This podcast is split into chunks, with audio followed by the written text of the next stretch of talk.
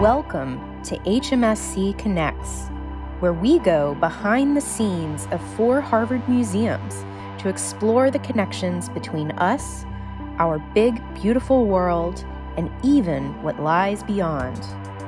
My name is Jennifer Berglund, part of the exhibits team here at the Harvard Museums of Science and Culture, and I'll be your host.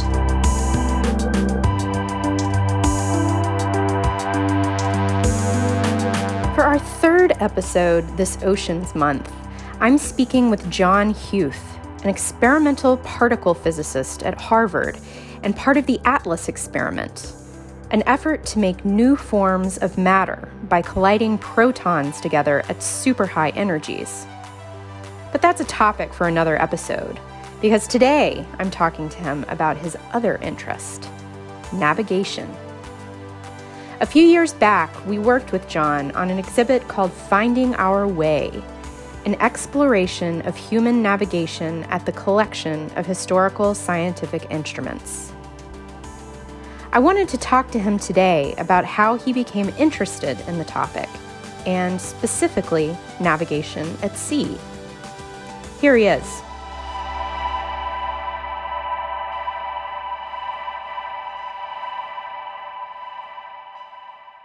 John Huth, welcome to the show. Well, it's a pleasure, Jenny.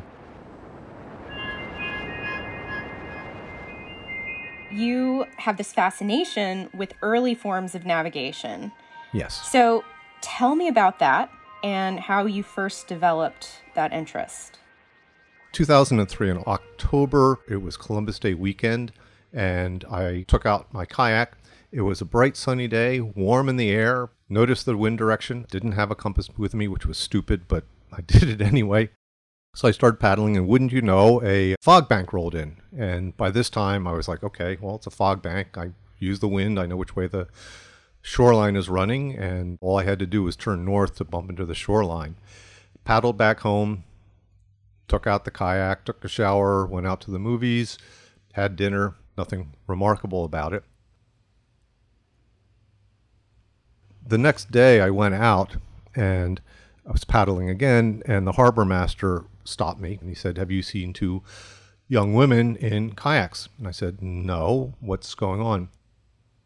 Turned out, the very moment I'd launched my kayak the day before, when it was clear and sunny, there were two young women only half a mile down the beach that were launching two of their kayaks, and they paddled out and got enveloped in the fog just like I had, but they didn't make it back to shore.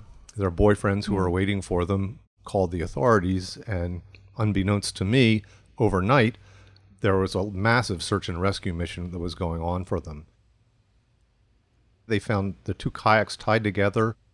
Then the next day, they found the body of one of them, dead, floating in the water. Mm. Never found the body of the other. Sort of the typical reaction is you, you read about something like that in the newspaper, and of course, it's sad and it's tragic. But uh, if you're doing the exact same thing at the exact same time in the exact same conditions and you lived and they died, it had a rather profound effect on me. And I suffered from survivor's guilt.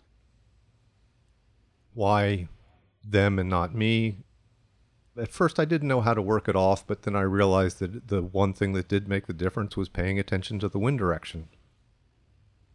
And I got obsessed with natural means of navigation. So, wind direction, cloud formations, stars. I memorized the position of major stars in the sky. After about a year, number one, I realized that I was looking at the world differently. So that hmm. the sun was telling me something, the shadows were telling me something, the stars were telling me something, the wind was telling me something, what the wind was doing to the ocean all told me something. And there was this greater awareness of the world around me. I would see other people unaware of these things, and I felt like they were sleepwalkers. I mean, there's no reason why they should be studying these things because a year before I was like them, but I almost wanted to sort of shake them out of this stupor. The other thing that I found was that I, I started to realize, well, wait a second, if I did this, other people must have been doing this in the past. And I mm-hmm. started to study how navigation was used in many different cultures Polynesians, Micronesians, the Norse crossing the North Atlantic? How did people cross the Sahara Desert? One thing morphed into another, and it became sort of a second research topic for me.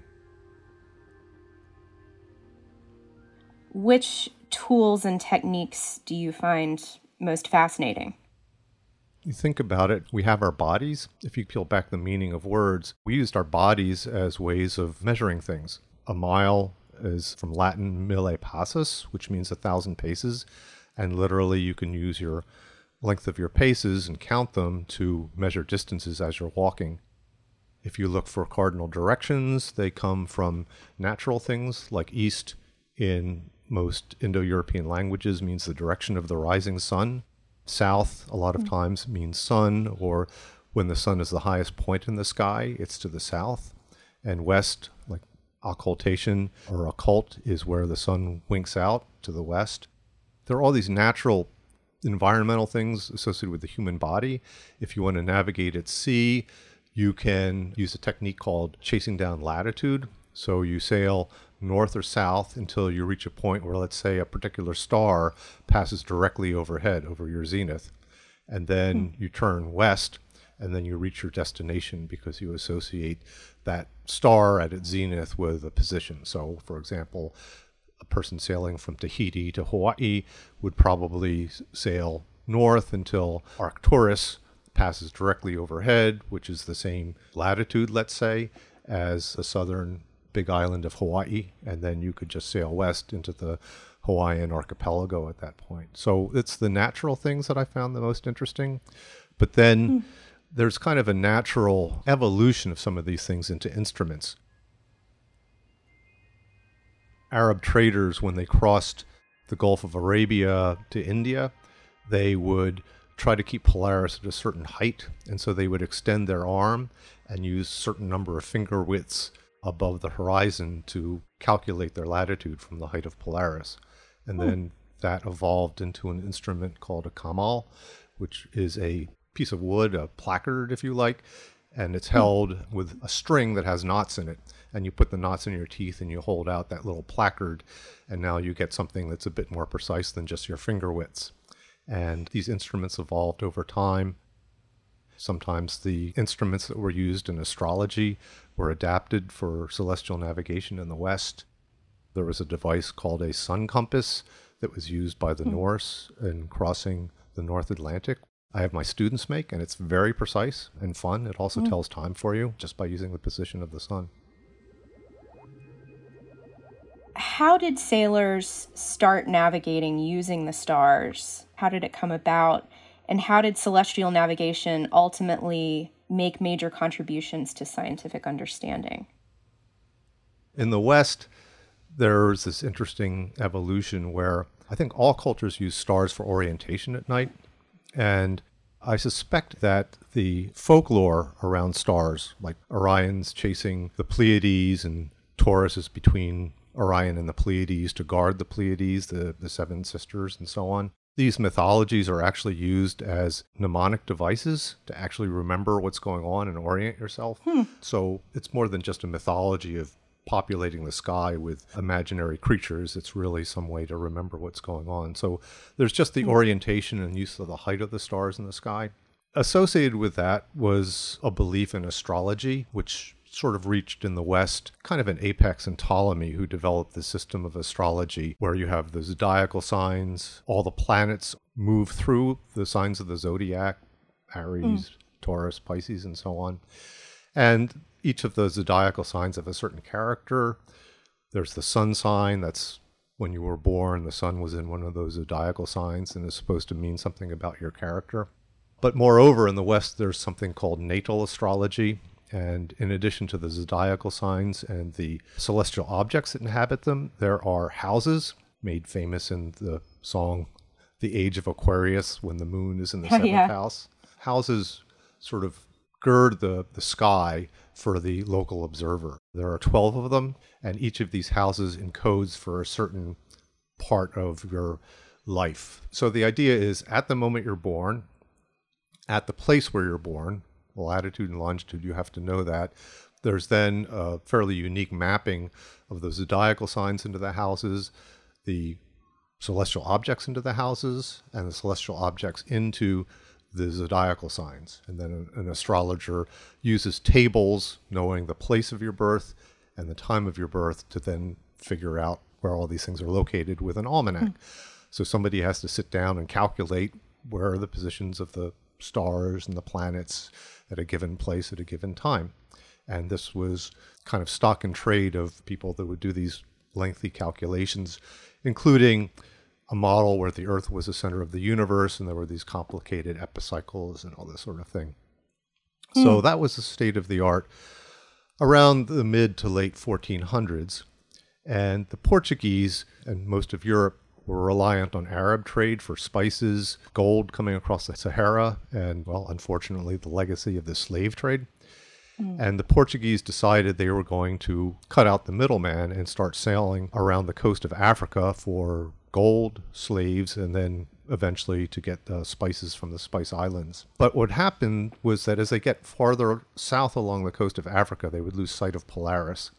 So they mm. needed to have some way of marking effectively the islands and the fortifications that they were creating. The way they did this was a kind of reverse engineering. So remember, if you know the date and place of your birth and time of your birth, you know where the stars are in the sky. So if you take astrologers, you put them on shipboard and you tell them to reverse engineer the process. Here are the stars, here's the date, here's the time, figure out where you are. Over time, the need for precision in these almanacs became more and more powerful. And there were some discrepancies.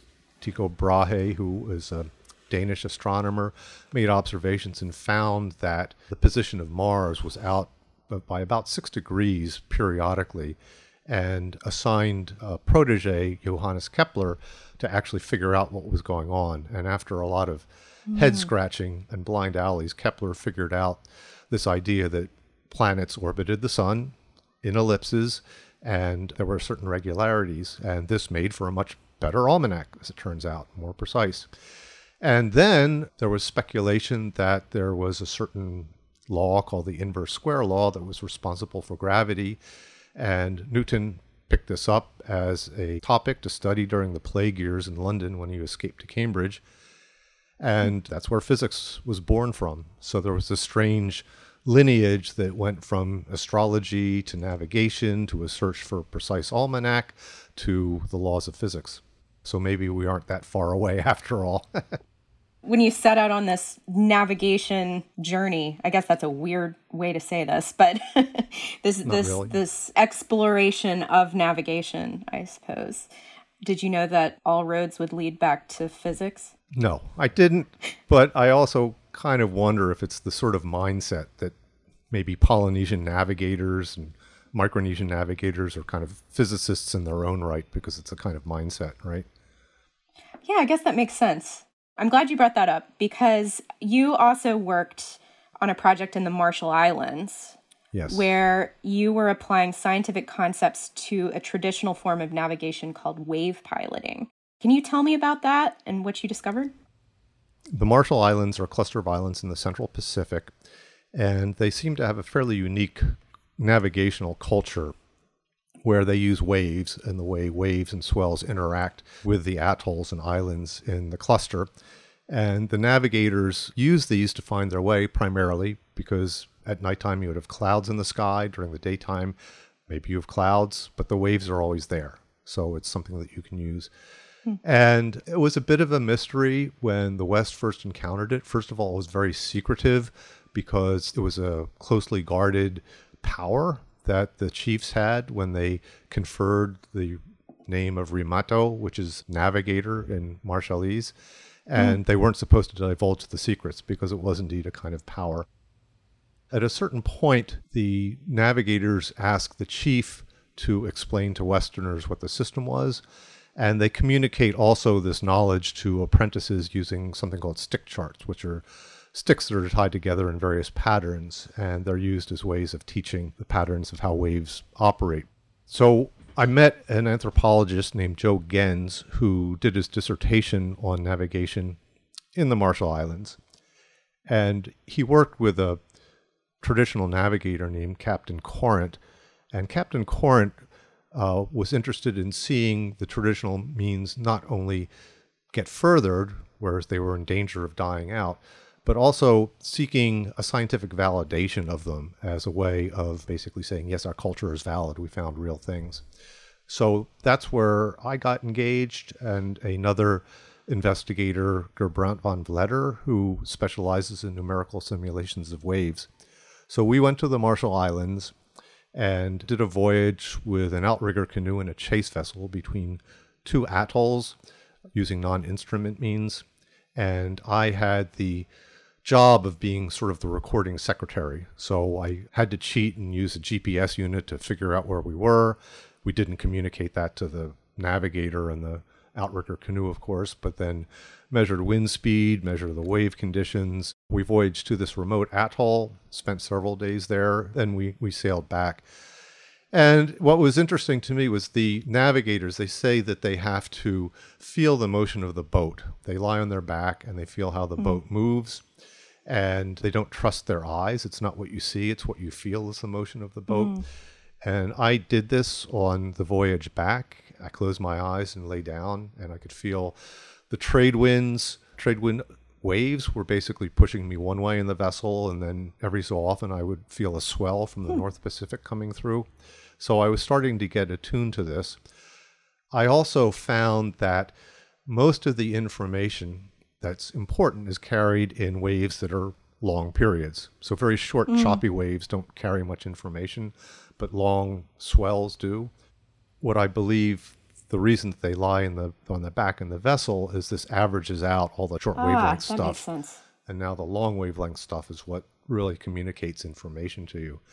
And then there are other characteristics of waves like how they spread out and angle which gives a fairly regular pattern and learned about the voyaging patterns between the atolls, which are kind of oriented north south. And so the way the trade winds interact with these islands on these north south chains sets up kind of a regular system that allows people to navigate between the islands. So I think I started to peel back some of these mysteries. Anthropologists could record what people said, but then kind of turning it into something that actually has this physical explanation was kind of the added step that we made. These days, our navigation systems are readily available to us on our phones with GPS and so on. Many of the early tools and techniques for navigation that you've been talking about are considered obsolete. I know you don't agree with that. Why do you think it's important that we preserve this knowledge? Well, multiple answers. There's kind of the superficial answer that GPS might fail under certain circumstances, like you can get weak signals, your cell phone falls into the ocean. Another issue is that these GPS is only as good as the databases that you use, unless you use complete latitude and longitude systems. So things could get mislabeled. If I go to Google and I type in the phrase your GPS is wrong, you'll get a page full of images of signs that people put up because locations were improperly noted in databases and that sort of thing. And then there's a very weak signal to background of uh, GPS, and so they are prone to failure um, from time to time. So there is just that practical issue. There is a deeper issue, though, which is that the part of the brain that is used for navigation mostly the hippocampus. That part of the brain is also responsible for um, declarative memory. So if I were to ask you the name of your favorite high school teacher, as an act of will, you can go and retrieve the name of that high school teacher. Okay, that's declarative memory. That's also in the hippocampus.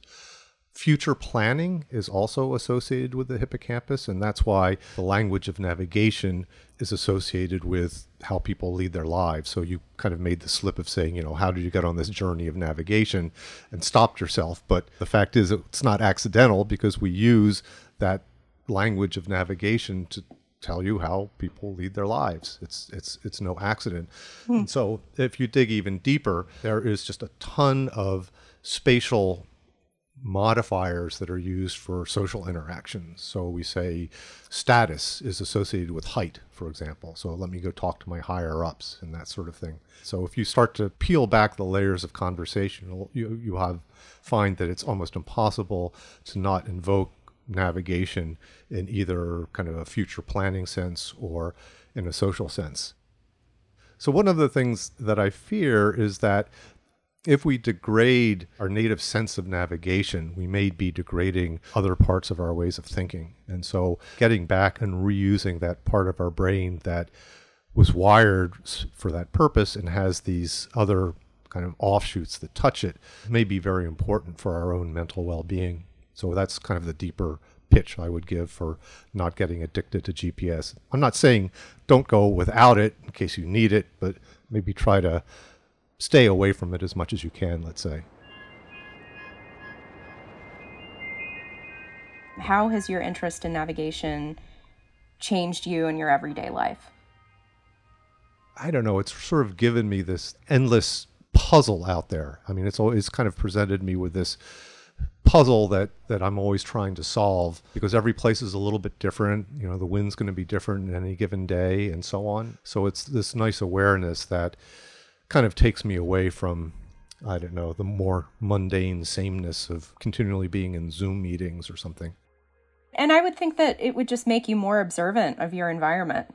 And I feel like as humans, we have sort of this innate desire to connect with our natural world. So I don't know if there's a little bit of that too. Yeah, I think so. It's humanizing in a lot of ways because we did grow up in a much more natural setting and we had to rely on these things. And I think it kind of gets you back to the way our brains evolved. And it seems like a very healthy thing to do.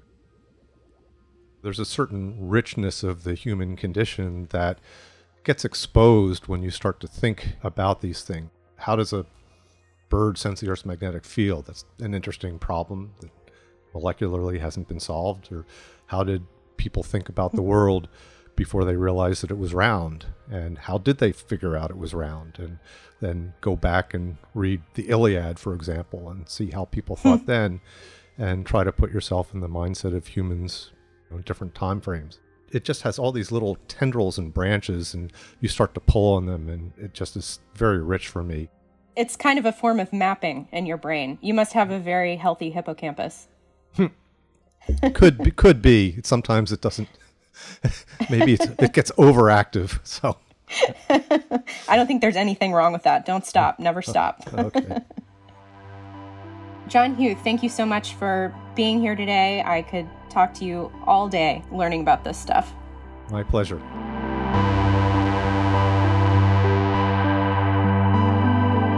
Today's HMSC Connects podcast was produced by me, Jennifer Berglund, and the Harvard Museums of Science and Culture. Special thanks to John Huth and the Harvard Physics Department. And thank you so much for listening. If you like today's podcast, please subscribe on Apple Podcasts, Spotify, Podbean, or wherever you get your podcasts. See you next week.